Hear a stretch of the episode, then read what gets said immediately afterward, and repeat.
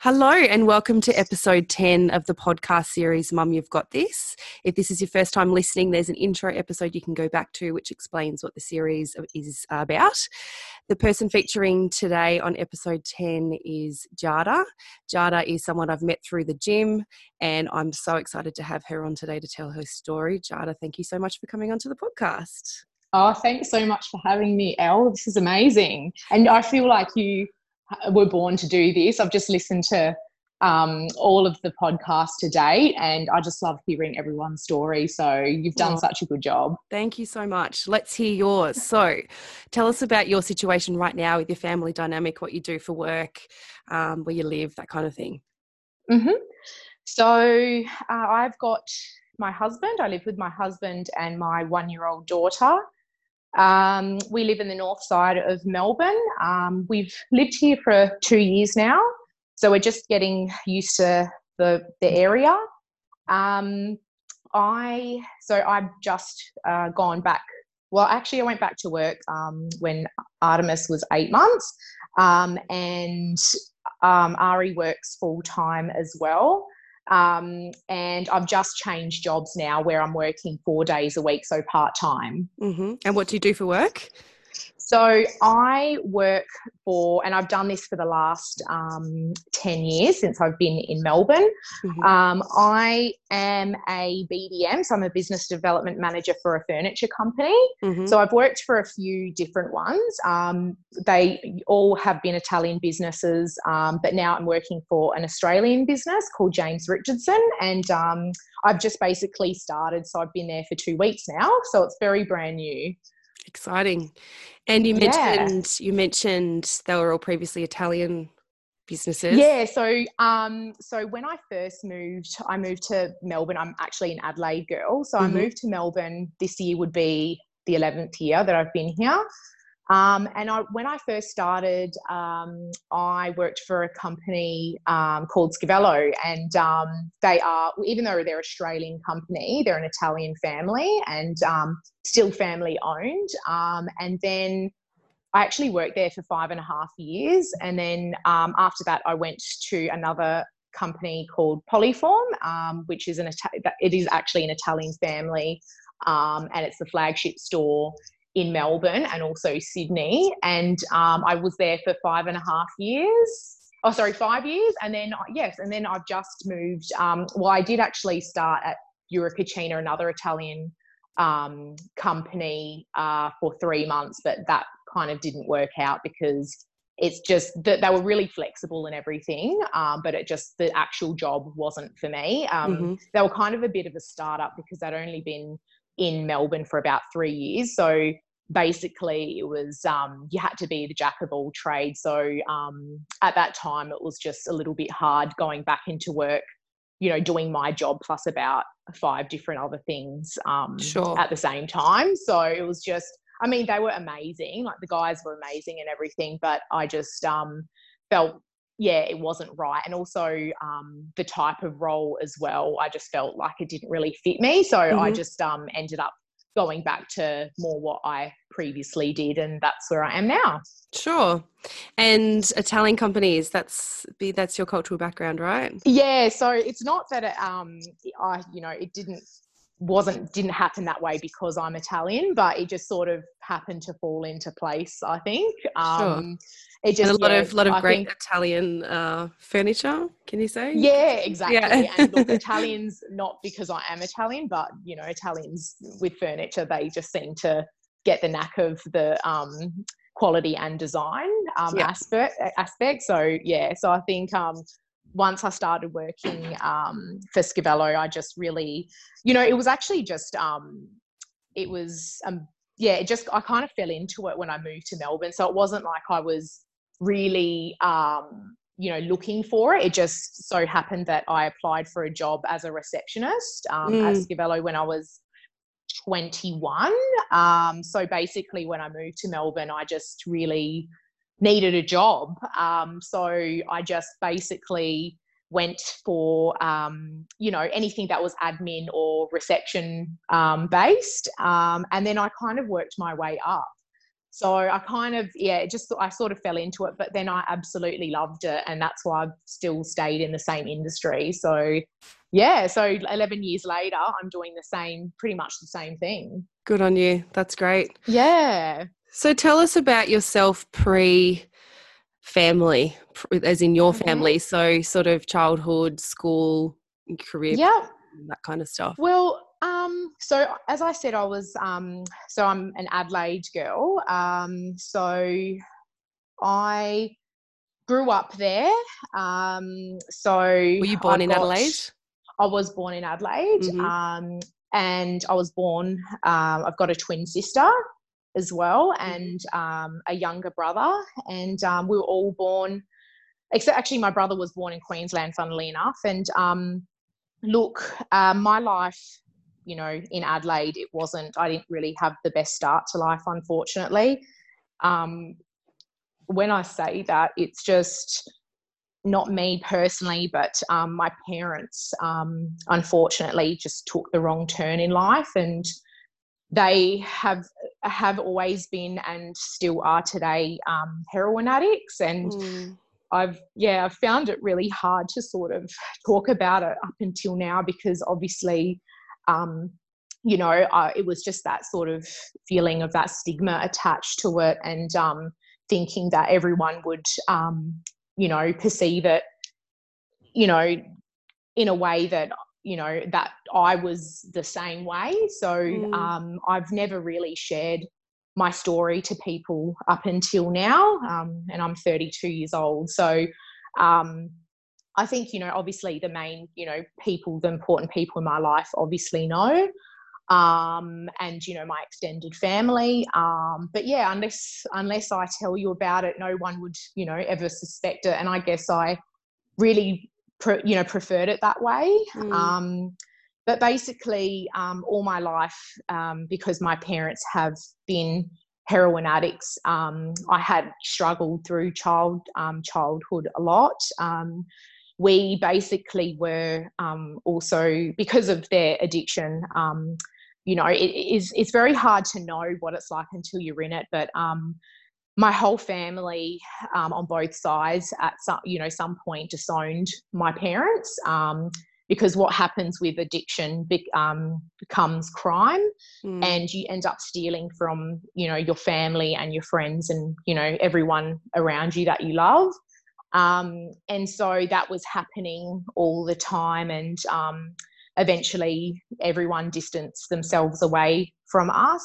And, you know, that was inclusive of us kids as well. So we basically grew up with hardly any family. Um, you know, having to be in a household with two drug addicts was extremely hard and difficult as kids. Um, mm and obviously going to school was almost like it was an outlet because it was away from them but it was also very hard to concentrate um, you know and obviously when you're littler um, you know you don't really you know think of it or see it as much as you know you start getting into your teens but we were, we're very well aware about it um, you know from a very early age um, and yeah, basically never went away. Um, and you know, I, as I got older, I realised um, that you know their addiction was priority and we were secondary. So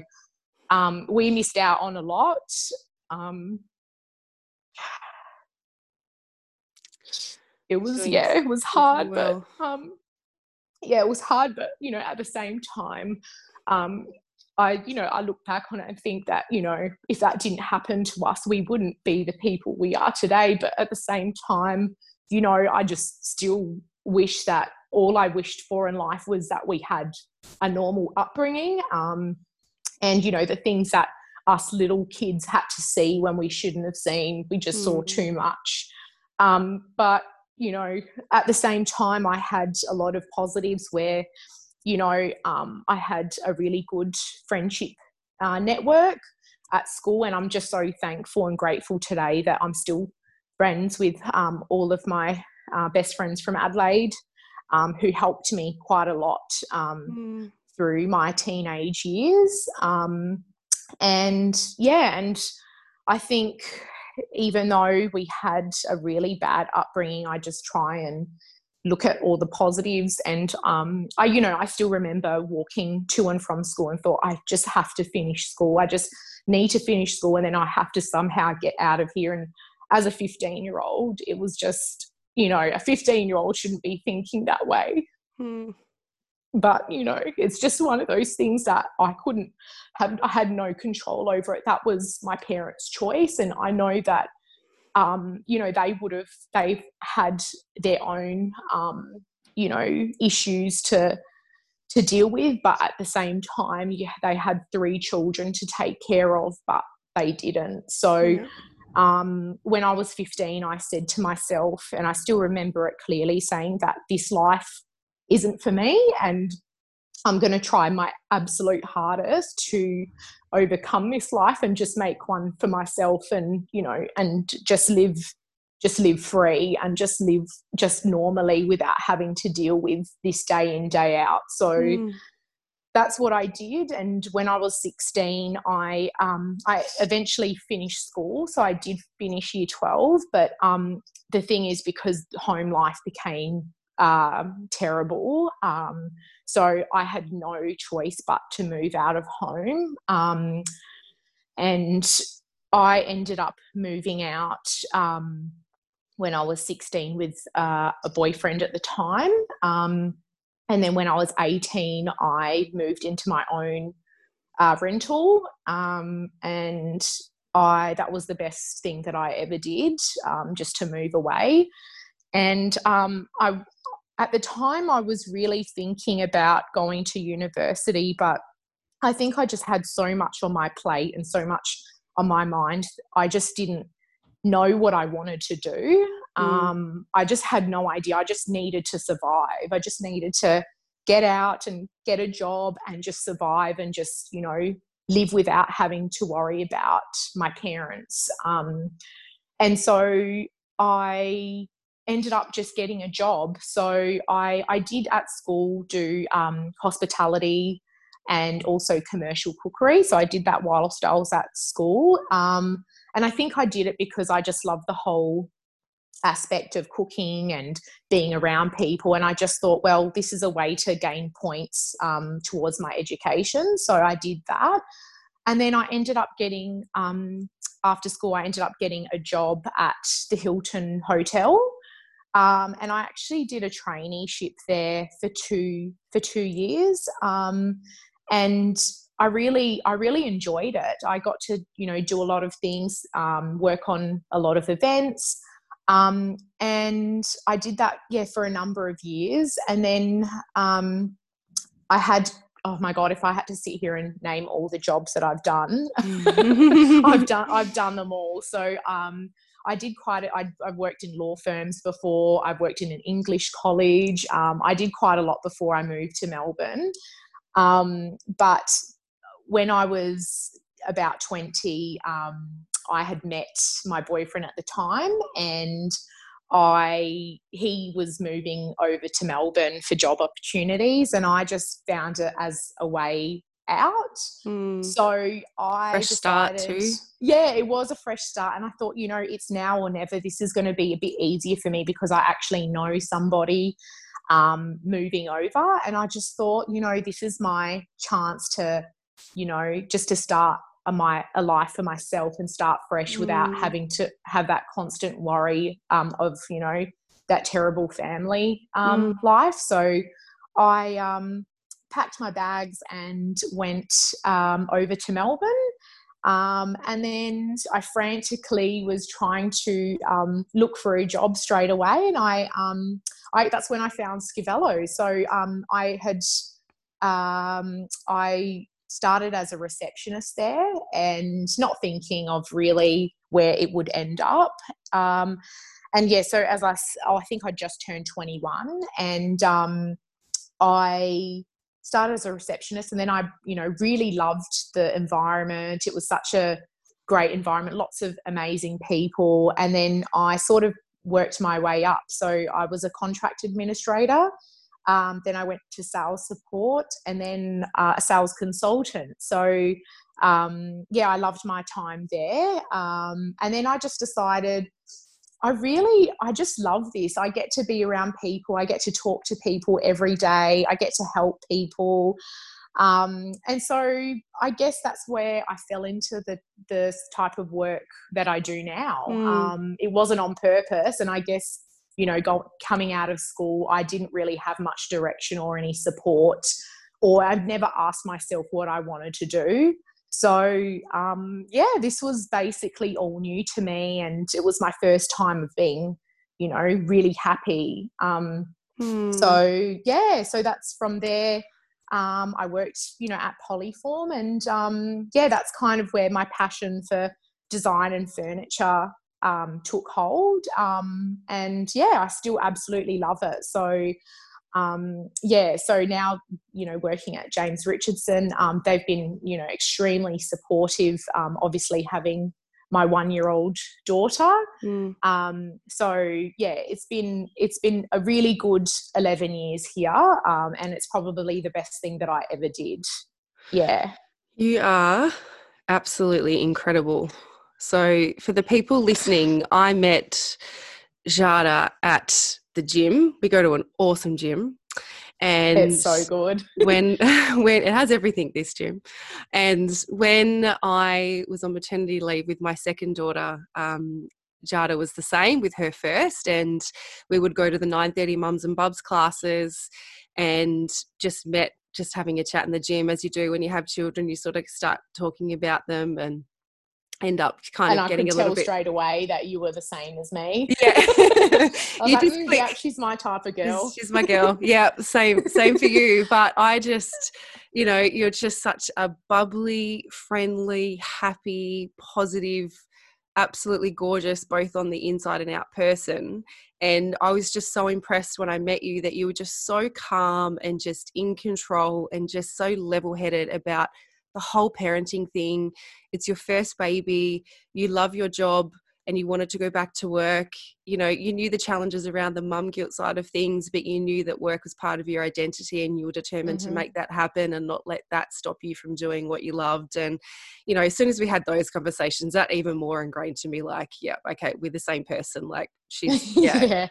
we're the same. Yeah, especially and, with the um yeah it was just like the work i guess the work part where we both yeah. sort of were on the same page with you know wanting to go back to work and not i guess you know i think everyone always thinks about the mum guilt and you know thinking oh if i go back to work early how will people look at me and mm. all of that but i think you know at the same time you need to be the happiest for your family and your children and i think you know for us being feeling like going back to work it you know gives you it gave me that sense of i guess i had that feeling that i just needed to do that for me as mm. well. And for me to be happy was i constantly feel like i i want to make a difference in some way. Um yeah. and i think that was just more making a difference for my family providing for my family as well. And you know not just financially but in other ways. And um yeah, and I just remember we have us having a chat about it, and you were saying the same thing. You know that you decided to go back to work a bit earlier, and I said, mm. well, that's what I feel that I want to do as well. I just really enjoy going to work, and I I think that I can do all of it. Yeah. Um, and I think because of what I've enjoyed in my life, I think you know this part for me like I'm not saying it's easy but i just felt like it was so much easier and that's why I can be calm because I'm in a happy place. Yeah. Um and I feel so much happier doing this so that everything for me now feels like a piece of cake mm. because I just feel like anything's easier than that life. So of course, um, well, that's, yeah. That's, so I just yeah, that's what I think. That's what I was going to say. Like I think that the, all those reasons I talked about before was one of the reasons I really wanted to get you on because I just thought so much around um, how awesome it was the way that you would doing everything with just you know not just being a mum but then the whole returning to work and getting that balancing act right um, yeah. and i had no idea like we had a conversation before recording five minutes before recording and you told me about your upbringing and i had absolutely no idea and i just wanted to say like it's really it's so interesting to to know that um, and i obviously mm. absolutely feel for you and what you've gone through and your siblings um, it's just so interesting that you have gone through that to look at you Yeah. or no one would think that at all and i think a lot of people potentially might look at you and get um, you know be jealous because you look amazing you act amazing you make people feel amazing and might think that you're someone that's just absolutely got it all but you've got such a huge story to your upbringing that just makes me even more go oh my god we just all have to be so kind because you just don't know what Yeah. they've gone through Well, that's that's precisely why, um, you know, for me as well. I mean, I've always been like this. I think it's at first when I was younger, it was like a bit of a facade, so that people would never know exactly my back my backstory. Mm. Um, because as much as I would feel that you know people don't, because I always think of it positively. I'd always in the back of my mind think, but what happens if I don't get the same opportunities that someone else does because they will know that I've come from a really bad upbringing or I don't, you know, have the same things that my, you know, other people have. So Mm. I just always had this really good way of sort of blocking it out, but also not showing it to the outside world Mm. and um and i think in a way it sort of made me realize that everything else in life is so in my life is so calm and you know and you know when i meet people when i speak to people it kind of you know takes that sort of you know i it kind of i forget about it for a second Mm. um, and I don't, and I sort of think that you know, in life, you yes, you don't know what people are going through, and I think it's always in really, um, you know, really important to always be nice and always be kind because you know someone might be going through something really bad, and they might, you know, and everyone's different. Not everyone is able to deal with things in the same way, and I think that you know, um, resilience is something that um, you know you can't always teach like it's something Mm. that um, is there and i think you've just got to be very mindful that um, everyone's got a different story and everyone's you know um, been brought up in a different way so always just be kind and you know and happy happiness and atti- your attitude is a choice as well Mm. so it's all a choice so i think um, the way that you want people to see you i think and you know it sort of shows in into your family life as well and your children that you know what you see is you know for me is what you get like you, everyone is going to see you in the way that you show them so Yeah. Yeah Do you have a relationship with your parents at all now? No, um, so my mum, I haven't seen my mum for years. She um didn't come to my wedding. Um, she hasn't met my daughter before. Um, my dad has. He did come to my wedding. Um, and he's met my daughter um about a handful of times. Mhm. Um, I think that because they've been, you know, doing this for so long, it basically it's like in when you've been doing it for more than half your life you don't get excited about things anymore. You stop caring about yourself. You stop caring about everyone around you. You know as i said you know their ch- their children weren't priority. We weren't priority um that you know their you know their need for drugs was their priority and it still is um so when you become that you're basically just a shell of your former self. Um, Mm. And the way that I like to sort of explain it is like um, the lights are on, but nobody's home. Mm. Um, so my mum is much worse than my father is. Um, but what's well, it's not so funny. But my dad actually introduced my mum to drugs. Um, my dad actually came over from um, Italy with a drug addiction at 17 years old, and Mm, wow. his um mum yeah actually sent him to Australia to our some of our family here um to try and help him but um what happens with people that with addictions is they will always find it so if they Mm. don't want to change they'll always find it. So that's exactly what happened. And um my mum happened to be in the wrong place at the wrong time that my parents met in a nightclub. So um that just sort of happened that way and they basically eventually did it together. But because they're both italian they both come and the funny thing is that both my parents come from you know, families that no one ever knew what drugs were. No right. one took drugs. So it wasn't like it was a flow on effect from their, you know, my, you know, their parents or, or people in their family at all. Mm. It was just something that my dad happened to meet the wrong people when he was really young. He feels that he never had any guidance because his dad left him at a really young age. Um, and my mum came from a good upbringing, had, you know, two parents and her brothers and sisters. They all loved and cared for each other. Yes, sure, they were strict, but um, there was no drugs, there was none of that. So um, it was purely their choice, purely their choice. And for whatever reason, they decided to continue it. Um, and you know, we we definitely had a lot of issues when we were born.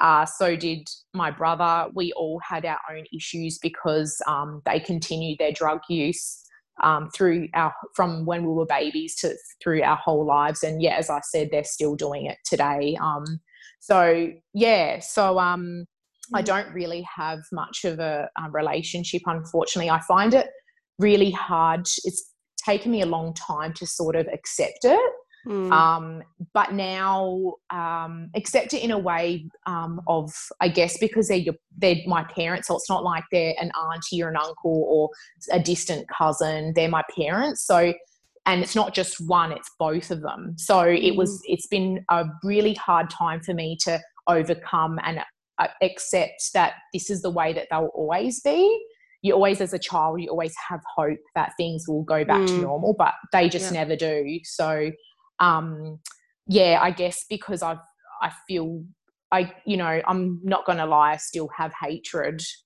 for what they did to us, and I think if I sat here and spoke about it, I could tell you a million and one stories about all the things that mm. they have done. Um, but you know, it's it's not even you know relevant to even go through every single thing because yeah. um yeah, it's just it's yeah, I just still feel that hatred, but it's I guess it's you know just trying to accept that this is the way they'll always be, and I just have to just think things aren't ever going to change. So there's no point for me to be angry about it because I it's something that I cannot change. So I've just learned that things that you cannot change um, you know, there's no point dwelling on it anymore. So that's what I do. I basically what I've learned is just to block it out. Mm. And I know that everyone's got, you know, their own way of dealing with anger and stress and sadness. But um, I found the best way for me is just to block it out. Um, and that's what I've done. And I think because of that, I've built up, um, I guess, a strength and resilience that, um, and I've had it since, you know, through my whole childhood as well. And so has my brother and my sister. They've done exceptionally well as well. Um, you know, we've all had our little roadblocks, but we've done really well to get to where we are today with the childhood that we have gone through. So, what do you credit um, that to then? Like, how was it? How did you three manage to create incredible I, lives with? Because I mean, you, you, know, you remained in their care the whole time, right? Yeah. So, well, there was a time where, so I would say that um, my grandmother, my mum's mum, um, she played a big part, and my auntie, um, they did help um, through the times where. So there was many times where you know my parents both went to jail um, for different reasons: drug use, crime, um, robbery, and things like that. And uh, there was one time where both my parents were um, in jail at the same time. So they mm. were going to put us in foster care. Hmm. But because my auntie, you know, she already had her own children, so she had to take on three more. And I think, you know, um, she did that obviously out of love, and that's her sister. Um, and so she did that. And obviously, my um, my grandmother and my grandfather, over, you know, especially earlier on, um, they did a lot of. They picked us up from school because my parents wouldn't pick us up from school. We were left at school um, at, you know, things like that. So they used to help by, you know, um, picking us up. You know, um, we would stay over for many times, but they were still old. So by the time we, you know, got into our teens, they were just, you know, um, they were really old. So they did what they could. Mm. Um, and so, you know, we did have a bit of support along the way for the ones that still kind of stuck by us and realized that us kids had nothing to do with this. Mm. Um, you know, we didn't decide on this life, my parents did. So, yeah, so basically, we did get um, help from especially my grandmother and my auntie. Um, and then I think as we, I think we were just really all, I don't know why, but we were just all really blessed with having resilience. We were just really quite resilient children. And because we'd gone through this, we just thought, well, nothing else could be worse for us. So we kind of just went through life and yeah, and we just sort of just decided ourselves that this wasn't a life for us and that we deserve so much better. And um, yeah, and I think that we just, to be honest, we credit ourselves for mm. where we are because if it wasn't for us um, and you know really believing in ourselves that we could change our course of life well then we wouldn't be here yeah um, but yeah i mean look we did have i had a lot of support from my um, you know school friends and, and things like that you know i um you know some of my school friends um you know parents obviously um you know had a soft spot for us but um overall we were we basically decided ourselves that we were going to make something out of ourselves, mm. and that's exactly what we did. It's amazing. So, do so, they still live in Adelaide? No, so my brother and my sister live here. So okay. when I, um, yeah, so when I um, moved to Melbourne, my brother moved over a year later, and he also started working at Scavello. Oh, really? Um, yeah, I got him a job um, Scavello and he uh, finished an apprenticeship um, in carpentry. Mm. Um, so he's done really well for himself. Um, and my sister moved over four years ago. So it took her a little bit longer. Mm-hmm. Um, but she, yeah, she moved over four years ago and she's a qualified hairdresser. Yep. Um, and yeah, so my sister is actually studying at the moment in community work. So she's she wants to help uh, young children in the same situations mm, because amazing. there's a lot of children. Yeah, and you know, I really, um, my sister's, she even though she's very similar to me, she is probably, I'm probably, would she would say that I'm definitely the more hard headed twin, um, mm. where she's a lot softer. So she's definitely, um, she's a lot more patient uh, than what I am. So she decided that after doing you know hairdressing for so long that she's going to go and um, do community work and um, help other children in the same situation that we were because so many of them have absolutely no support mm. um, and no one to guide them it's just got you need some guidance in your life um, mm. you know and usually you do, do get a lot of that guidance from your own parents um, so there's a lot of you know when I say my story, there's so many other, um, you know, people that have gone through this in some way or another. Mm. Um, so yeah, so that's what my sister is doing. So yeah, so she moved over uh, four years ago, and we all three of us haven't looked back. So yeah yeah so it's yeah melbourne's so, been really good to us yeah it's so inspirational all three of you it's just it's just absolutely incredible so when you moved over to melbourne was that with ari your husband no so it was um i that was another boyfriend at the time which um obviously didn't work out and um i actually met ari um at Scavello. So oh. we yeah.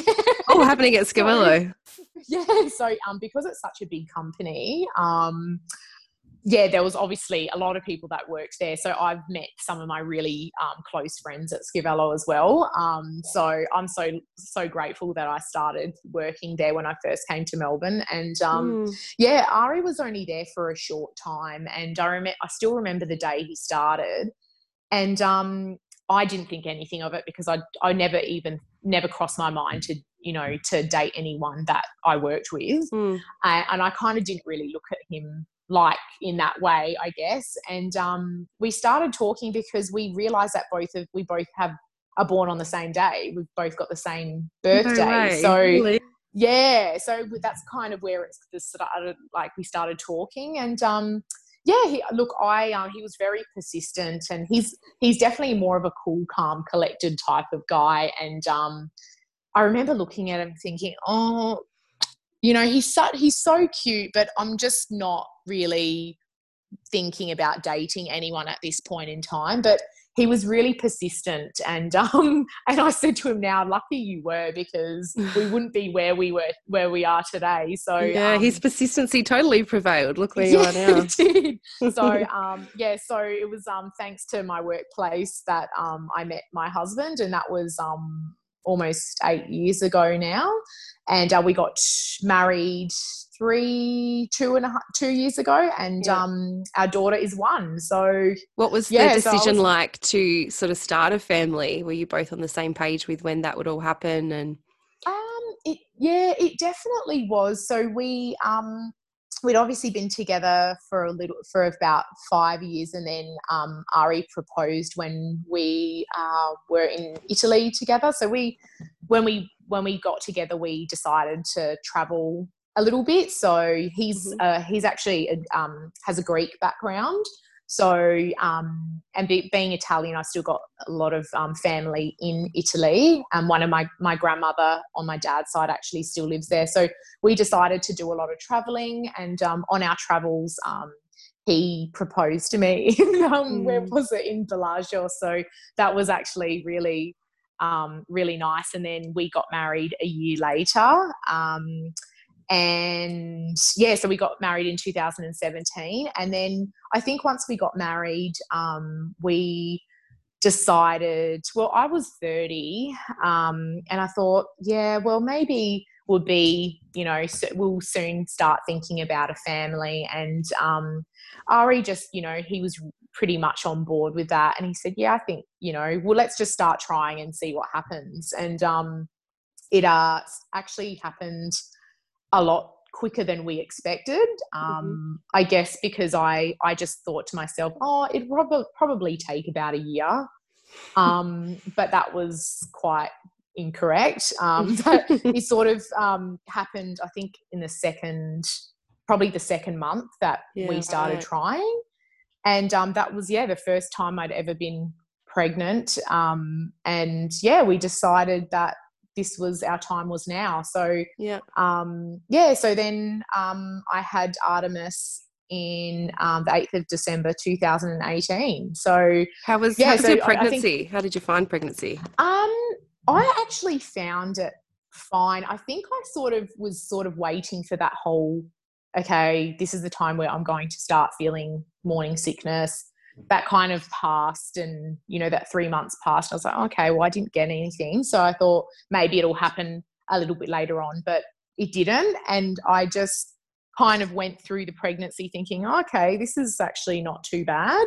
Mm. um, and so yeah so i went through it. Everything was you know was re- went really well. Um, artemis was yeah she everything you know she was healthy um, i didn't have any complications or anything so um, i actually gave birth to her a week early um, mm-hmm. which everyone was telling me that um, your first is always late mm. so i had i was basically just you know i was just really relaxed i wasn't really thinking about it and um, actually the the night that I started contracting, I was in denial, thinking that um, oh no, I'm, I was like, oh no, this is just nothing. I think it's just Braxton Hicks.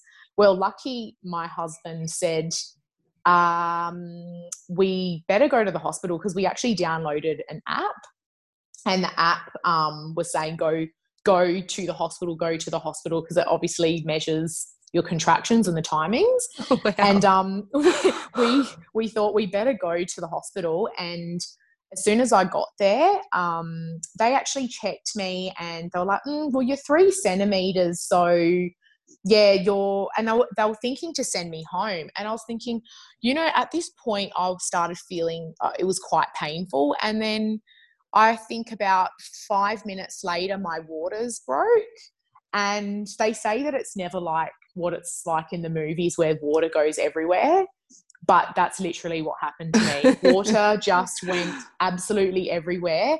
And that's when I thought, oh my God, this is happening. I think something is happening. And then I felt excruciating pain. Mm. And I thought, okay, it's happening. They said, yep, okay, we're going to have to take you to the birthing suite. They got me to walk to the birthing suite and Oh. I literally could not walk there. I, I thought that I was going to have my baby on the floor. So it happened so quickly. And I said to him, please, I'm like, can you please give me something for the pain, please? And they're like, sorry, love, but you are way too far gone.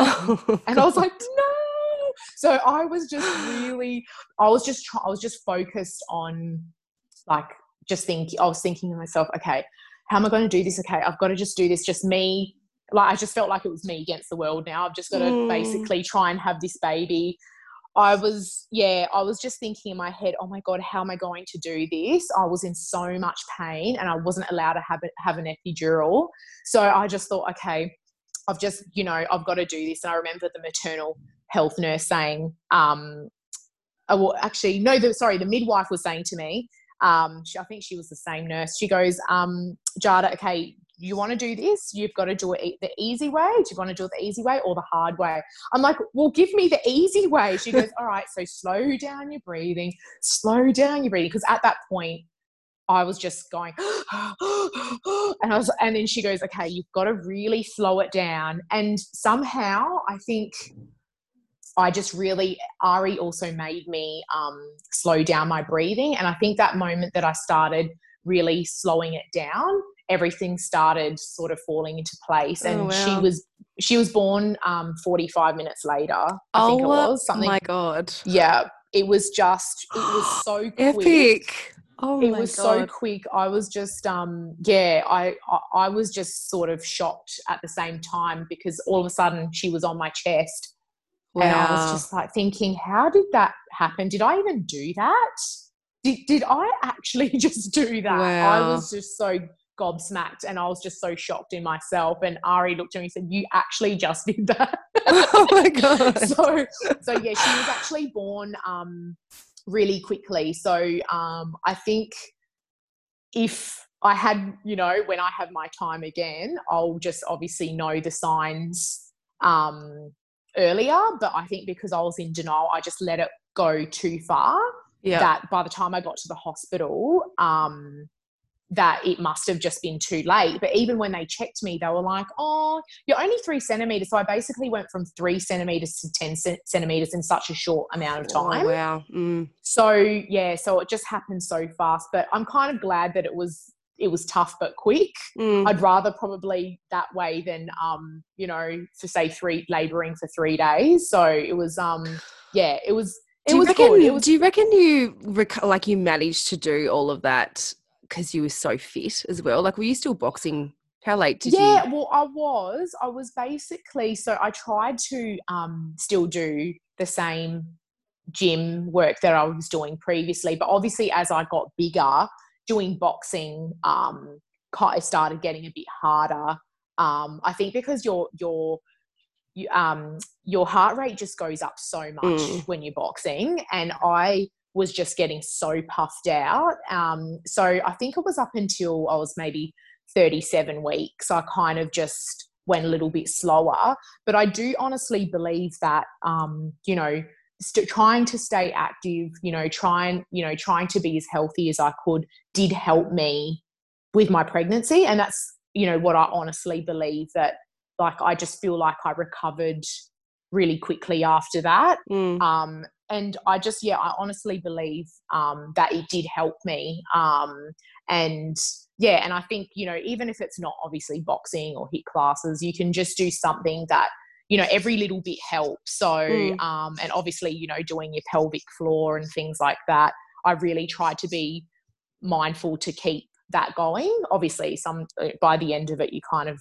get a lot ti more tired, and but I just try to be mindful just to always keep active. And I feel like because of that, it just really helped me, and especially for my recovery after. So yeah, I think that it did do something. to, to the listeners, you should see this woman on a boxing bag. You are a freaking machine. Like, oh my god, you look like a professional fighter, or like you remind me of um, what's that Tomb Raider, Lara, whatever her name is. You remind me of Lara Croft. Yeah, Oh, Lara Croft. absolutely nowhere near that. Oh but, yes, you um, are. Absolutely How did you get into that, and how long have you been boxing for? Because you honestly look like a better Um, UFC fighter or pro something. Well, I actually started. Um, I started boxing when I came to Melbourne. So, um, I don't know if the listeners know Doherty's um, Doherty's gym, but I um, I started there because I lived in Southbank, and um, I started going to classes there. And I've never really been the type that loves going to the gym and you know doing my own individual workouts. Um,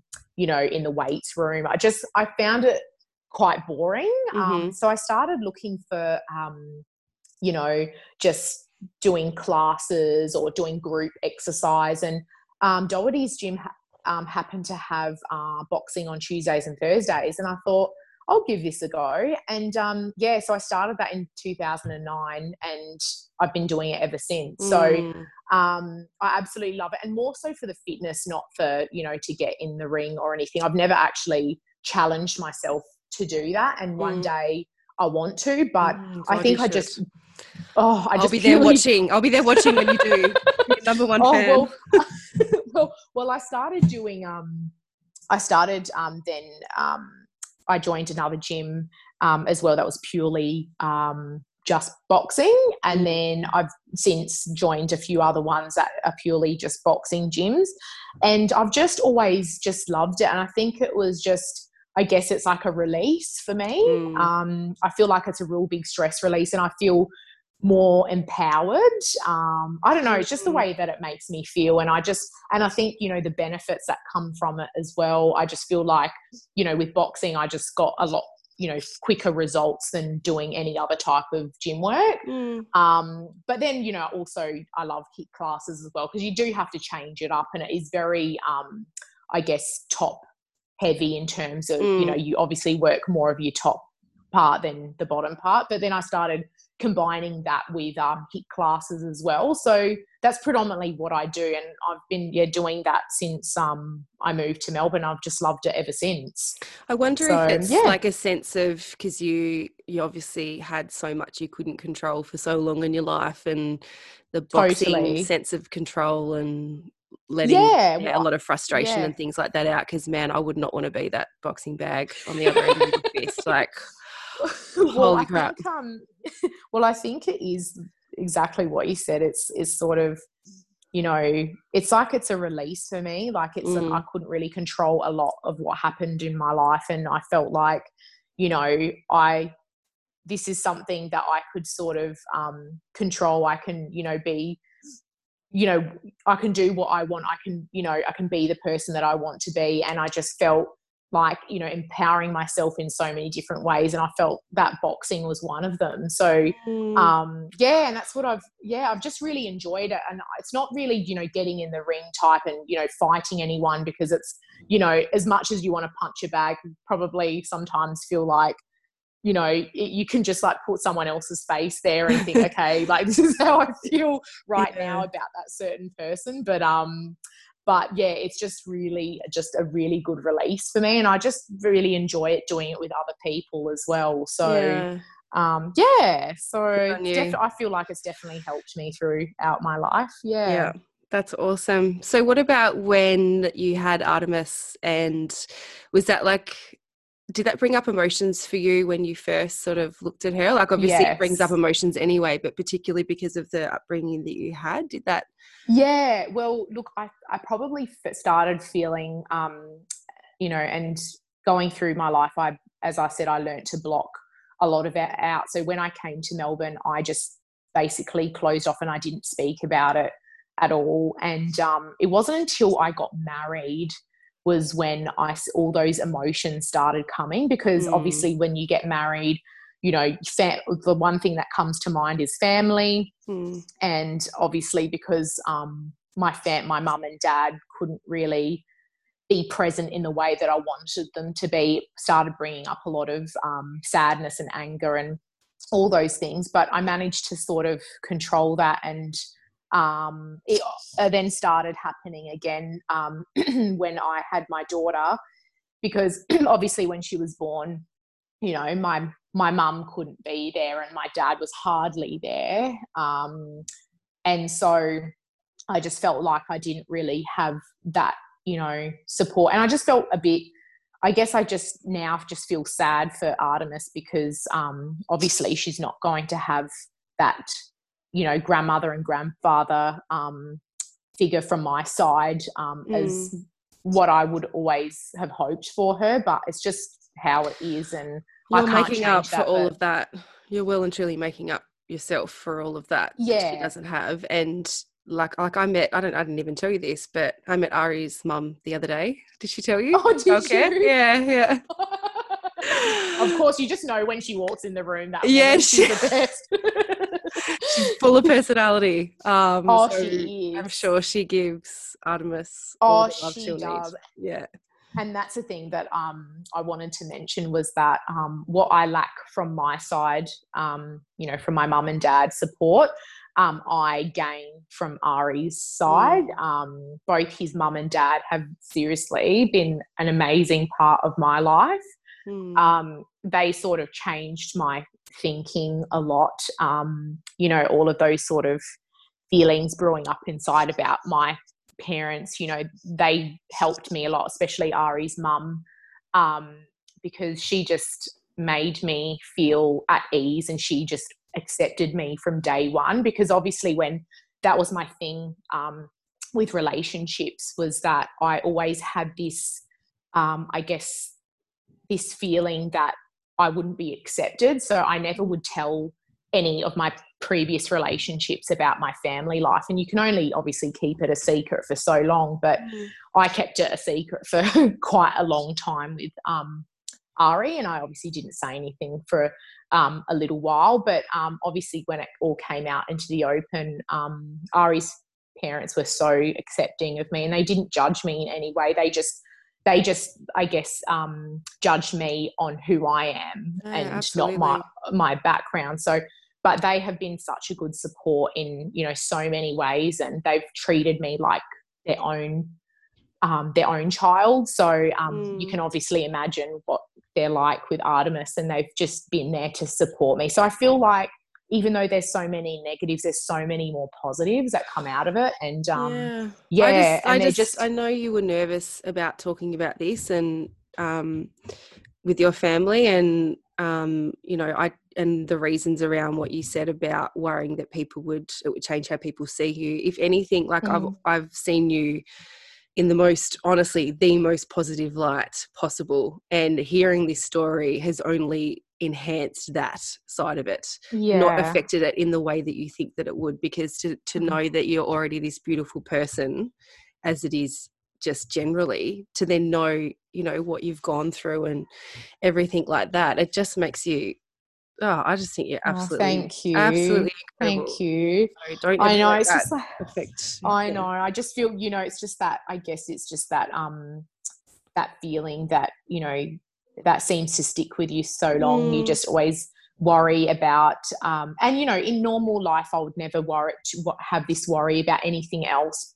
But I'd always feel like, you know, especially growing up, I just, I just want people to see me for who I am and of not course who what you know my family story, life was yeah. and yeah and so um yeah but that's you know i think that now i'm i feel even though i obviously was a bit nervous talking about it as i talk about it now i just feel better and better it's like it's almost like a Mm. release in itself so so I thank god that you did this podcast because i was gonna say yeah it's, it's like actually you know it's like you know i'm sitting in in the room and you know you're you're the counselor you know you're sort of asking me about my life and you know um my backstory and um everything that i've done to date and it's kind of you know it does help me um in more ways than you would ever think because it's you know talking about talking about your problems is i feel is a good thing because Mm. it just it stops you from bottling everything up inside you know you Mm. just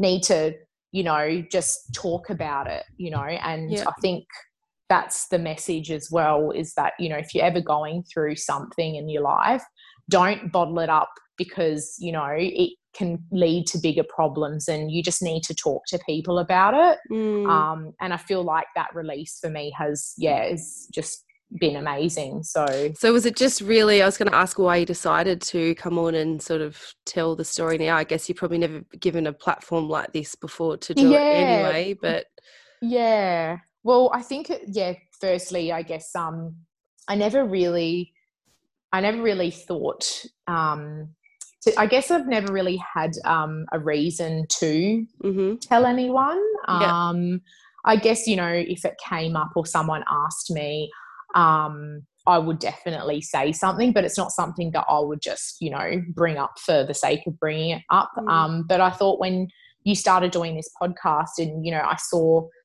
you know, I, I guess I heard from the other um, uh, podcasts that you've already done, you know, the type of questions that you were asking, I thought, well, this is probably a great platform to sort of Mm. say my story and know that um, you know there are so many different people and um, different upbringings and Yeah. um, just because you've come from that type of upbringing doesn't mean that you can't do the same things that everyone else is doing. And um, you know obviously just to succeed in life. And when i say succeed is just to live a normal happy life you know. I do like the simple things in life. And i think even simple for me is awesome because it's all that i ever wanted. So Yeah. um, I yeah, I feel really happy and content with what I do, and I'm really happy that um, I am where I am. Um, yeah, and I guess that's I guess I wanted to just speak on this podcast to sort of you know someone might know someone else that has gone through something similar or they might have gone through something themselves and Mm. know that you know um, you can still have it all you can still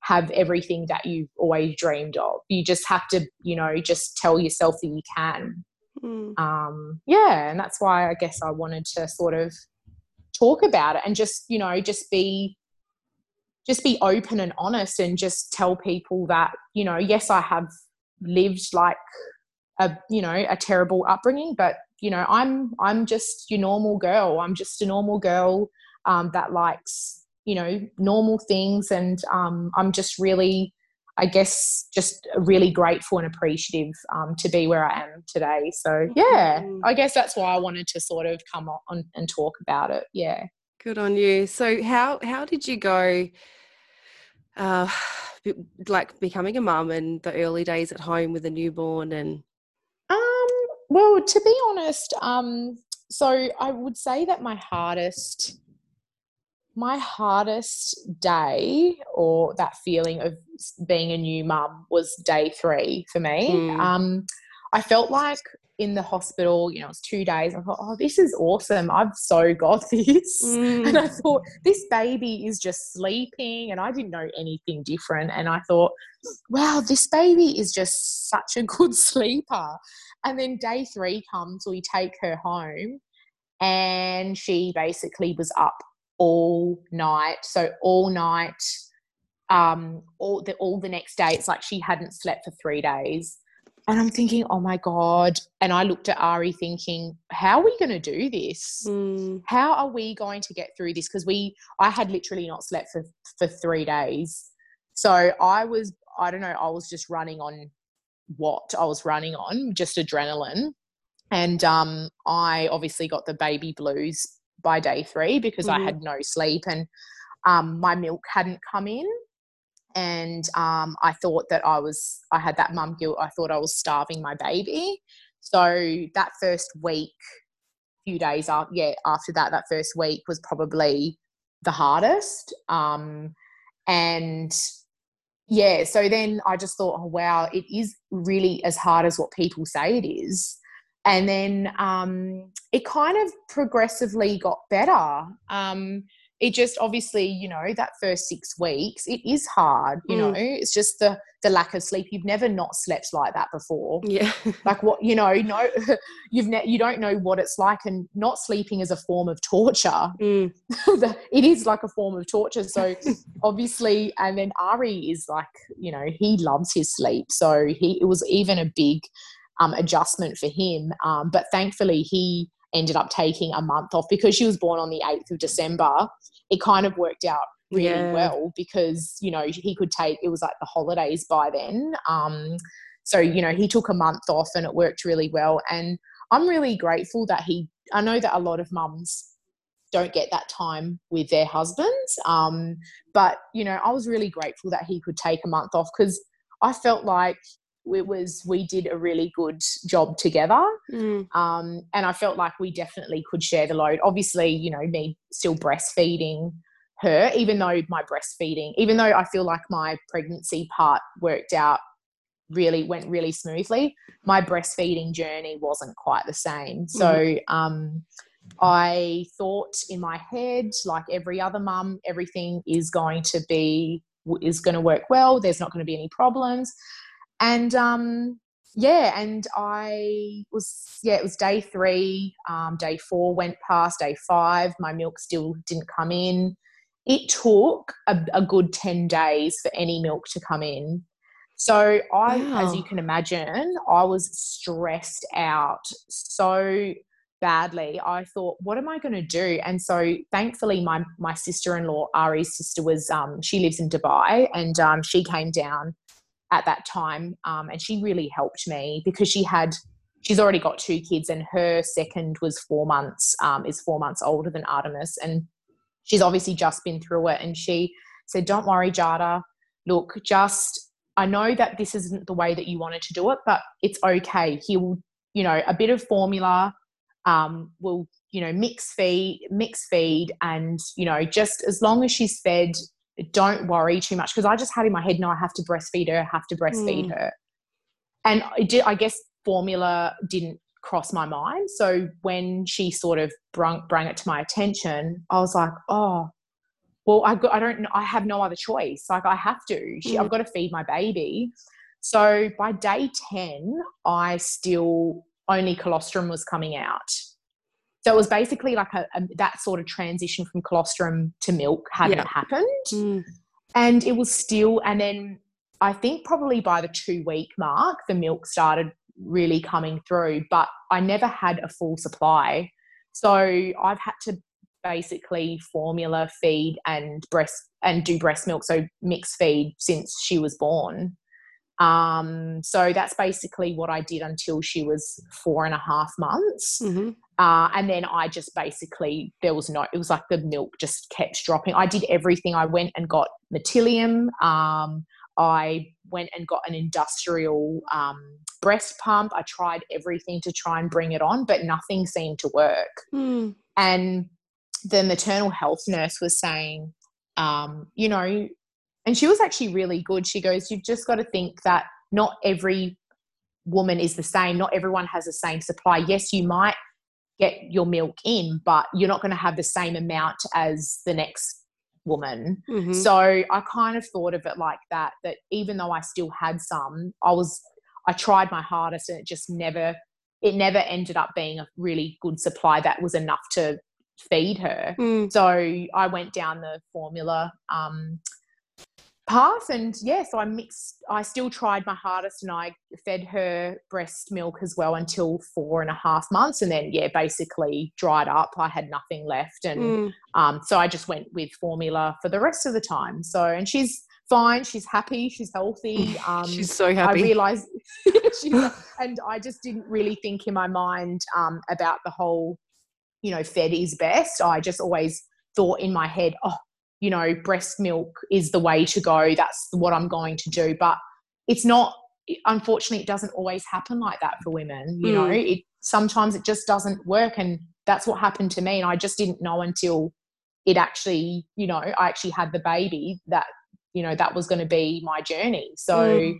now I have a different outlook o- um, on it, and Mhm. I just think you know, fed is best. You know, what are you going to going to do if you don't have breast milk? Well, you have to feed your baby formula. Yeah. You know, there's, no what other else are you option. going to do? There's no other Mm. option. So, um, yeah, so that was basically um, what I did, and um, yeah, she's now she's happy, healthy. Um, there's you know no difference in her, so I think that I did the best thing for her. So. Yeah.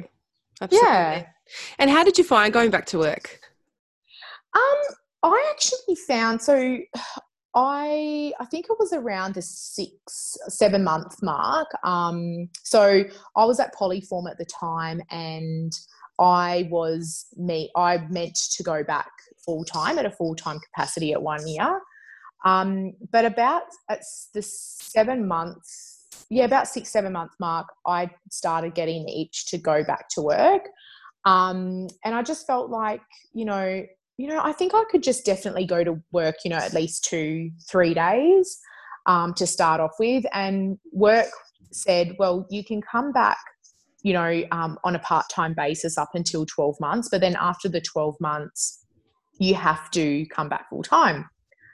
So I so I thought about it, and um, then my friend Carolina, who's uh, who was a colleague, who's now one of my good friends, um, she had resigned, um, and yeah, so she had resigned, and I was like, mm, okay, well, we worked as a team together, and she was just telling me, um, you know, how unhappy she was, um, but also there was a few things that had happened to a few other colleagues, and I was like, oh, okay, well what's you know i don't know i wasn't feeling 100% sure anymore um, and then i decided um, i decided to give them a call and um, i just asked look i want to obviously come back part time but i'm just a bit mindful now about the 12 month mark because obviously i have to come back full time i said is that you know is that set in stone or is there a way that i can you know keep working part time and the reason was because the only person that i have to lean on in terms of care was is Ari's mum, mm-hmm. but she still works full time. So the only time that she can help me is obviously with pickups and things like that from childcare.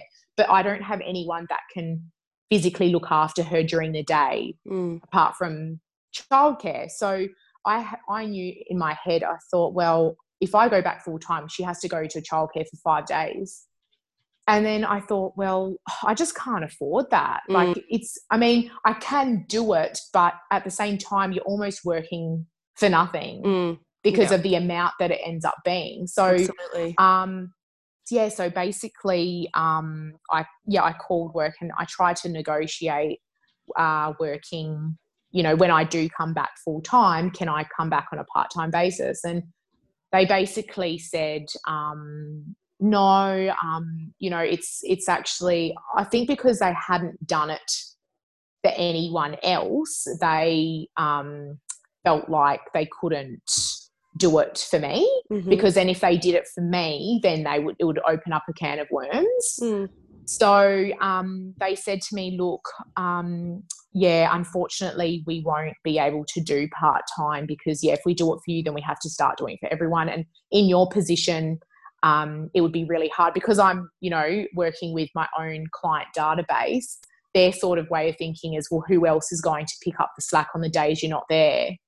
So in, I kind of got it, but at the same time, you know, there's other people that work in the same position that would be able we could help one another mm. but they kind of thought mm, it's not really going to work on a like a long term basis so i guess because of that conversation i decided that maybe um, i should resign and look for um, somewhere that is a bit more flexible for mm-hmm. part time mums. So that's what I did.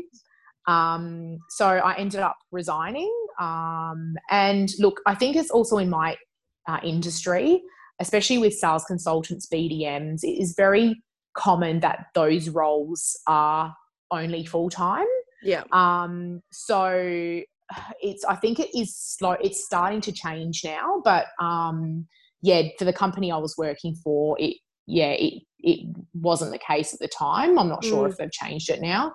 And then so um, when it went to the next role, uh, the one that wasn't quite right, um, they were super flexible because they were, you know, only starting out. They said, "Yep, three days um, is perfect for us, so we can do um, three days. Um, you can do what hours you want as long as you know you're doing eight hours."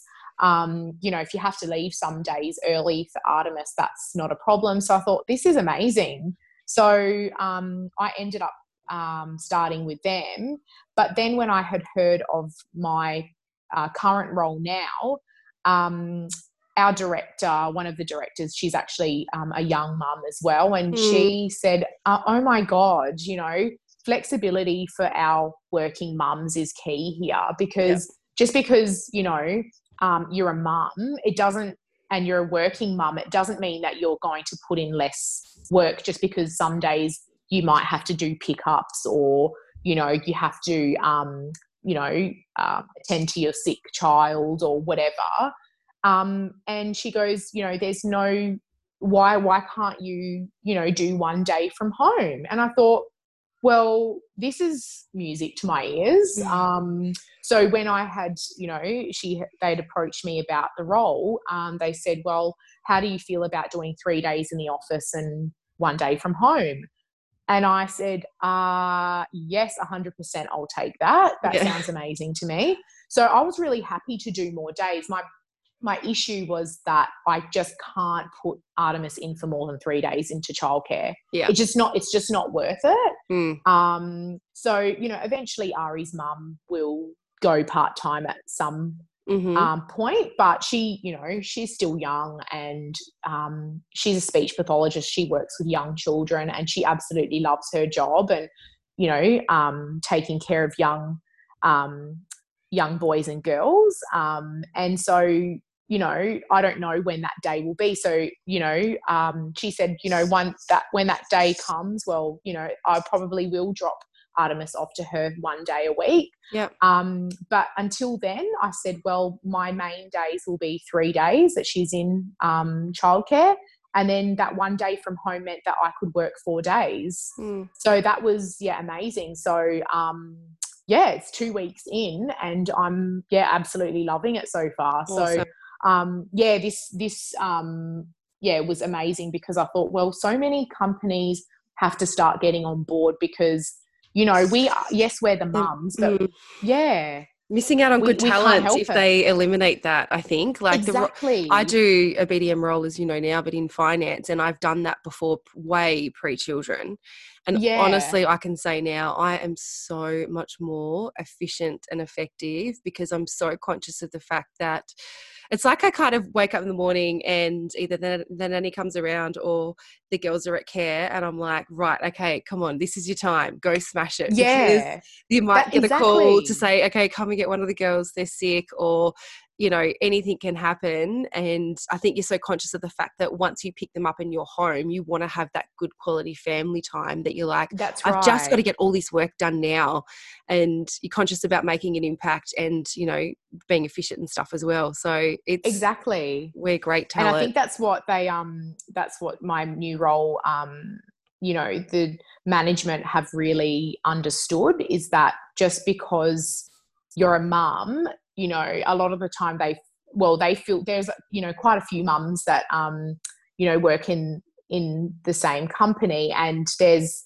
one that also works part-time um, from um, one the, from interstate. And um, you know they just felt like well mums are really efficient because they know that they have to really organize their time really well. And the time that they have at work they're so productive because they know that they've got a shorter amount of time during mm, the week absolutely. to do their work. So mm. um, they said, why wouldn't they? And yes, they realized um, that, you know, you start missing out on good talent just because they can't work full time. Mm. Well, you know, who, what's to say that other people that, you know, aren't, don't have children or um, work full time, what, you know, it doesn't mean that they're productive five days a week. You know, mm. it's, I think that, you know, you have to, they've really got to change.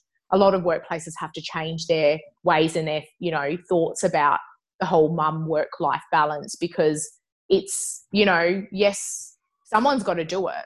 You know, mm. someone's someone has to look after the children and mm. we want to be there for our children. You know, we want to see them grow up. So doesn't mean that we don't want a career as well. Mm. Like we you know we we'd love you know the ones that do want to work you know we want to work you know we want to um, keep progressing in our career um, but we do need a bit of support at the same time to be able oh, to do that. So absolutely. Yeah yeah. So no i'm really happy and i'm just i think that a lot of workplaces i've heard um, in the previous podcast that really um, have you know really come to and they've you know really embrace it so that's yeah. really um, good to hear it is yeah. it is so what um any other kind of key messages or pieces of advice or little things you've picked up along the way that you want to share or Um, um, anything that you haven't already mentioned? Um, not really. I think um, I guess my advice um, would be just you know if you're going through um, any hard times in your life, you know, um, I think it's really important to speak out um, and speak about it because from my own my own experience that you know always blocking it out and keeping it to yourself isn't always healthy. Um, mm. And I think that you'll be really surprised, um, as I have been, um, with the amount of support that I have received. And you know, thinking, you know, of what I thought um, people would say, it's been quite opposite. Um, mm. And I think that, you know, it's okay to um, get help, you know, if you're not feeling like you can do everything yourself, you know, I think it's really um, okay and normal to, you know, seek out help. So um, I've, you know, realized now being a mum, um, this is the time that I have sort of um, been a bit more open um, mm. and you know asked for help um, and i think that um, a lot of mums would be feeling the same and i think that that's probably my most key thing is um, yeah is to always just you know ask for help and you know know that there are people that will support you so mm. yeah that's probably the one piece of advice that I'll give. Um, and that's just from my own experience. So, yeah. Good on you. I'm completely blown away by your story. I think you're just absolutely phenomenal. So, thank you so oh, much for you. sharing it. I appreciate it so much. I'm sure people will benefit from listening to this. So, thank you so much thank for coming you. on. No worries, Elle. I'm really, um, I'm really grateful, and um, I'm really happy to share my story. And um, even though at some points I've probably, um, you know, been a bit emotional, I think um, that's just, mm. I guess, the part and parcel. And I think um, even though it's made me stronger, it isn't. It's still emotional, and it still comes out in other ways and things. But I think it's always going to be like that. But I'm just really happy to share and also um, share that you know we can have it all. We can mm. you know have that mum work life balance and just um you know be able to really love what we do our jobs but also love our family um all at once. And i think that we can do it. Absolutely. Could not agree more. So thank you. That's okay. Thank you Thank you to all the listeners uh, for listening to this episode. Um, again, please like, comment, share, do whatever you can. There's you can leave reviews on Apple iTunes podcasts as well, which just helps to rank the podcast higher and hopefully get more listeners. So thank you all so much for listening. Look forward to shortly recording the next episode.